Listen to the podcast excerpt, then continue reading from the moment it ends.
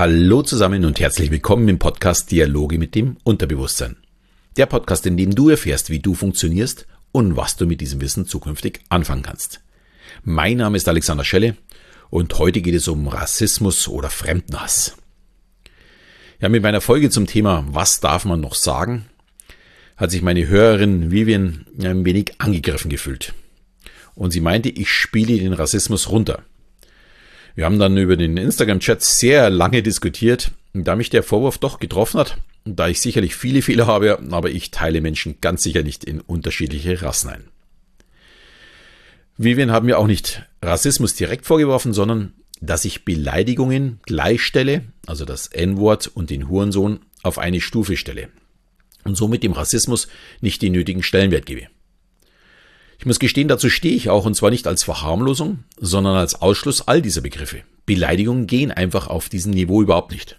Jetzt, wenn jemand mal Dummkopf sagt, dann bin ich auch nicht päpstlicher als der Papst, das ist überhaupt keine Frage, so kann man ja auch miteinander reden.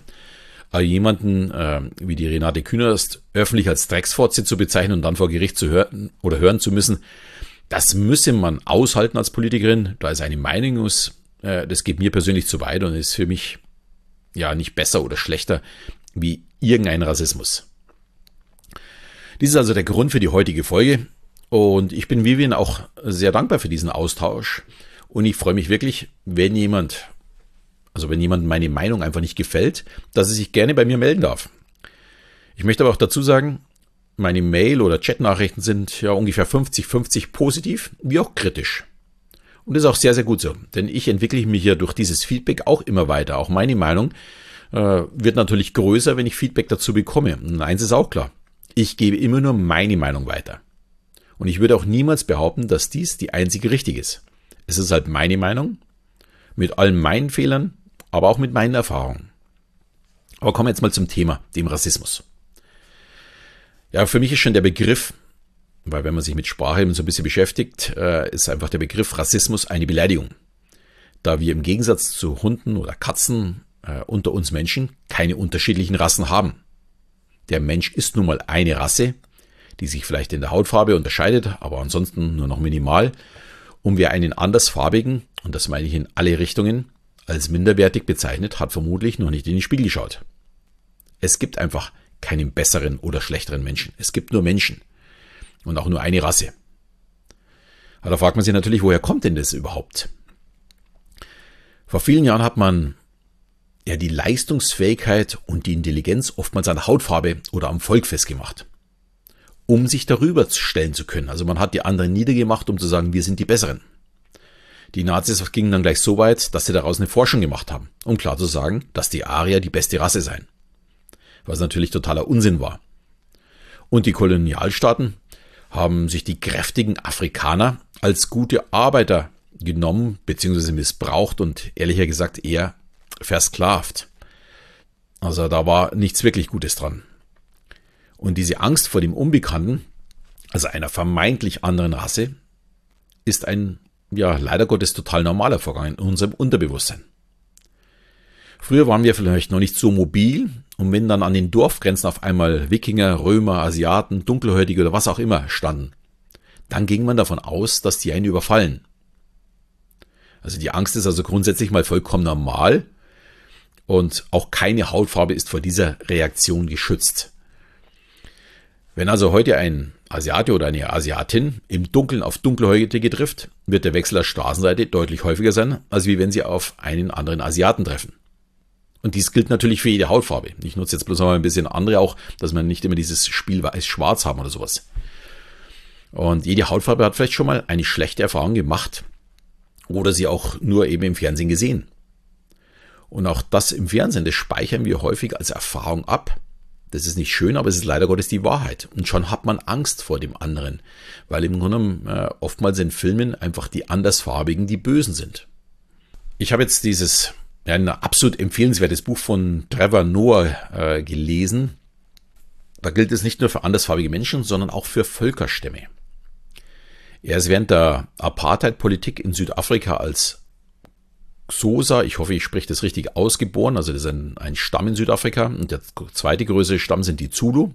Die kenne ich ein bisschen besser, da wir in dieser Region schon ja, mehrfach waren und auch schon in Dörfern oder in einem Dorf übernachtet haben und mehrere Dörfer auch angefahren haben. Und ich auch schon viele interessante Gespräche geführt habe, also die sind mir ein bisschen bekannter. Worauf ich aber hinaus möchte, nach über 50 Jahren Apartheid ist die dunkelhäutige Bevölkerung nicht auf die Weißen losgegangen Anfang der 90er Jahre, sondern es begann im Grunde ein schlimmer Krieg zwischen den Xhosa und den Zulu um die Macht im Land. Und dieser Kampf äh, untereinander, der natürlich vor 1940 vollkommen normal war in Südafrika, der wurde eben ab 1940, ab der Apartheid-Politik unterdrückt und der kochte sofort wieder hoch, als sie im Grunde genommen freier wurden.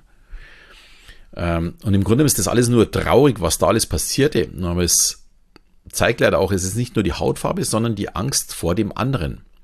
Und es kann eben auch dieselbe Hautfarbe sein. Das kann dann eben auch äh, nur ein anderes Volk oder ein anderer Stamm sein, wo im Grunde dieser Fremdenhass, und das ist eben auch äh, in Südafrika zwischen diesen zwei äh, Stämmen, so, dass dieser Fremdenhass dann im Grunde durchschlägt. Dieses Buch ist übrigens absolut empfehlenswert.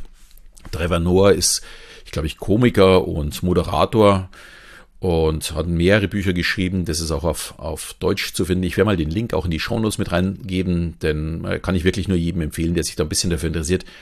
Es ist sehr, sehr gut geschrieben, muss ich wirklich sagen, auch äh, zum Schmunzeln und er kann über wirklich schlimme Dinge auch im Nachhinein mit einem Schmunzeln drüber schreiben, äh, wie er aufgewachsen ist. Also er ist 84 geboren, also zehn Jahre bevor die Apartheid-Politik aufgehört und das auch noch als äh, Jetzt ist es wieder schwer, welches Wort, was man dafür nimmt, weil gemischtrassig finde ich das falsche Wort, äh, weil das würde ja heißen, dass es unterschiedliche Rassen gibt. Aber er ist der Sohn von einem äh, Deutschschweizer oder Schweiz-Deutscher, ich, äh, ich vermute mal aus dem deutschsprachigen Raum in der Schweiz und einer äh, Xoa, also einer Südafrikanerin. Kann ich wirklich nur empfehlen.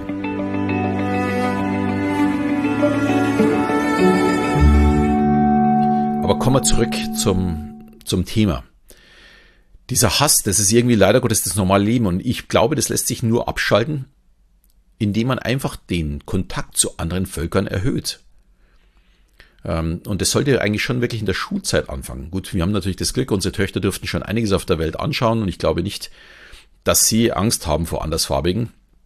Denn wenn wir in Supermärkten beim Einkaufen waren in, in Afrika, äh, waren meine Mädels aufgrund ihrer Hautfarbe, da sie auch noch blond sind bzw. rothaarig, natürlich immer ein Hingucker. Und wir wurden auch oft angesprochen, in Afrika genauso wie auch in den USA. Durch solche Handlungen ist ein ganz normaler Umgang geworden. Ähm, ich weiß noch, bei den allerersten Malen war natürlich, also unsere Ältere, da war sie, glaube ich, erst vier oder fünf, wo sie das erste Mal in den USA war und wo sie dann jemand angesprochen hat, die war von Hause immer ein bisschen schüchtern, hat natürlich sich zurückgenommen. Aber ich glaube, dass die da heute wirklich keine Angst haben und keine Berührungsängste haben vor anderen, weil wir ihnen einfach die Möglichkeit gegeben haben, viel kennenzulernen. Wir Kleinen, wir können natürlich nur einen ganz kleinen Teil zur Lösung des Problems beitragen. Aber wir sollten einfach Begriffe, die andere Völker beleidigen, eben einfach nicht nutzen. Das war natürlich auch der Vorwurf äh, von Vivian, dass ich äh, das N-Wort ausgesprochen habe. Ich habe es aber nicht ausgesprochen, indem dass ich jemanden angesprochen habe, sondern ich habe es als Begriff genutzt, um überhaupt äh, zu verstehen, worüber ich spreche. Und also ich würde es niemals gegenüber einem anderen sagen und auch nicht, wenn ich von diesem Volk spreche, würde ich nicht darüber sprechen, diese Worte nutzen. Und ich glaube, so viel Respekt sollte auch jeder Mensch haben. Auch wenn hier vielleicht der Rassismus von vielen Seiten nicht toleriert wird, was ich wirklich toll finde. Äh, und damit vor allem sind ja auch immer die dunkelhäutigen Menschen gemeint ist in meinen Augen das Problem global gesehen einfach viel, viel größer, weil es geht nicht nur um die Hautfarben, sondern es geht hier wirklich um viele, viele andere Sachen. In Australien sind es die Aborigines, in den USA neben den Menschen mit afrikanischer Abstammung die indigenen Völker, in China sind es die Tibetaner, bei uns sind es die Flüchtlinge oder äh, in den 60er Jahren im Grunde die Gastarbeiter aus Italien oder der Türkei und viele, viele, viele, viele mehr. Also glaube ich, jedes Land hat da irgendwo andere Probleme. Und es ist auch nicht ein Problem, eben der dunkelhäutigen Menschen allein, sondern Rassismus geht uns eben alle was an. Eine Lösung kann es in meinen Augen nur geben, wenn alle Menschen bereit sind, jeden anderen Menschen zu akzeptieren. Äh, Rassismus kann nicht von dunkelhäutigen Menschen bekämpft werden, sondern es muss wirklich von allen bekämpft werden. Und das gilt natürlich für jede Region, für jedes Volk, für jeden, jeden Einzelnen auf diesem Planeten. Und wir können natürlich unsere Urinstinkte nicht beiseite schieben. Aber wir können bewusst darüber nachdenken, wie wir miteinander umgehen wollen. Begriffe, die beleidigen, müssen natürlich tabu sein. Aber auch das ist nur ein Anfang. Das ist auch wie beim ja, Frauenrecht darum, dass jeder Mensch gleich ist. Das geht mit Sicherheit nicht auf der ganzen Welt von heute auf morgen. Das ist ein Prozess des Umdenkens, ähm, ja, der vermutlich auch nicht in eine oder zwei Generationen geht, sondern der über einen längeren Zeitraum geht. Und das ist so wichtig. Und deswegen müssen wir, gerade diejenigen, die auch Kinder haben, dieses auch vorleben. Ähm, bei uns mal zurückdenkst, bei uns gab es ja bis vor 30 Jahren kaum Dunkelhäutige. Bei uns waren es die damaligen Gastarbeiter, wie ich schon gesagt habe, aus Italien und der Türkei, die so den ersten Fremdenhass und eine Abgrenzung zu spüren bekamen im Land. Und ich kann mich noch sehr, sehr gut erinnern. Ich war lustigerweise da in einem Projekt mit drin, 1979, war in der vierten Klasse bei mir und es war ein Schulprojekt für ganz Bayern, wo man sehen wollte, ob es funktioniert, dass eine deutsche und eine türkische Klasse zusammen in Schullandheim fahren. Und da wurde lustigerweise genau unsere Schule und ich war da eben mit dabei äh, ausgewählt. Und wir hatten der Woche auch überhaupt keine Probleme, da Kinder eher unterscheiden, ob gut oder böse und nicht die Nationalitäten. Damals berichtete sogar das bayerische Fernsehen über uns, waren dort auch mit einer Sondersendung zum Sehen und es waren, glaube ich, auch sogar Diskussionen im Fernsehen dazu. Und ich frage mich im, Nein, im Nachhinein eigentlich, warum diese Klassen überhaupt getrennt waren. Und ich kann das auch heute überhaupt nicht beantworten. Ich weiß es einfach nicht. Aber ich kann mich noch sehr gut daran erinnern, wie es kurze Zeit später eine Prügelei zwischen unseren beiden Klassen gab. Aber dabei ging es nicht um die, ja, um einen Fremdner, sondern um die Besetzung des Schulhügels. Wir hatten so einen Berg im, äh, bei uns auf dem ja, Hof nicht, also hinten im Garten dann. Und äh, es ging immer darum, wer in der Pause diesen Hügel besetzt. Aber die Lehrer haben dann natürlich sofort das Ganze auf die unterschiedlichen Nationalitäten geschoben. Und daran erkennt man, dass man immer nur das sieht, was man auch sehen möchte. Also uns wurde also Fremdenhass vorgeworfen, obwohl es nur um die Herrschaft des Schulberges ging. Also das hört sich ein bisschen dumm an, aber so neun- oder zehnjährige ticken halt nun mal nur so. Aber dann sieht man auch, äh, wie es danach wahrgenommen wird. Und das sieht man auch heute, wenn ein Dunkelhäutiger eine Straftat begeht, ist das Geschrei sofort riesig groß. Dagegen beim Weißen wird gesagt, das ist halt ein Böser. Äh, das Problem ist einfach, in jedem Volk gibt es, und jetzt muss auch ich mal zu einer Beleidigung greifen, Idioten. Aber auch ganz, ganz, ganz viele anständige Menschen. Wenn ich mir vorstelle, wo wir mit unseren Mädels in Südafrika mit dem Auto äh, stecken geblieben sind und uns dann aus dem Dorf völlig fremde Menschen geholfen haben, da würde niemals jemand auf die Idee kommen, dass diese Menschen etwas gemeinsam haben mit einem Kriminellen, mit einem Bösen. Nein, das waren super Menschen, die uns geholfen haben äh, und nicht gefragt haben, ähm, ihr seid doch hell, wir haben ja auch das, das ganze Auto geladen mit allen Koffern und allem. Also wir wären ja wirklich gefundene Opfer gewesen. Nein, aber die haben uns geholfen und zwar nicht, weil wir ihnen irgendwas geboten haben, sondern aus freien Stücken. Und in meinen Augen sollten wir einfach Menschen nicht nach Hautfarbe, Herkunft oder Religion unterteilen. Die einzige Unterteilung, die es für mich gibt, ist ist der Mensch gut oder böse. Alles andere interessiert mich nicht. Ja, das war heute vielleicht ein bisschen sehr heikles und sehr kritisches Thema. Und vielleicht fragst du dich auch, was hat das eigentlich mit dem Dialog mit dem Unterbewusstsein zu tun? Und es ist ganz einfach. Der Fremdenhass oder der Rassismus ist nicht angeboren, sondern angelernt. Uns wird beigebracht, dass wir vor Fremden aufpassen müssen. Was für Kinder natürlich auch eine ganz gute Schutzfunktion ist. Aber wir müssen verstehen, dass das Böse nicht unbedingt anders aussieht, sondern dass Gut und Böse sich optisch nicht wirklich unterscheidet äh, und sowieso nicht unterscheiden muss. Also da gibt es keinen Unterschied.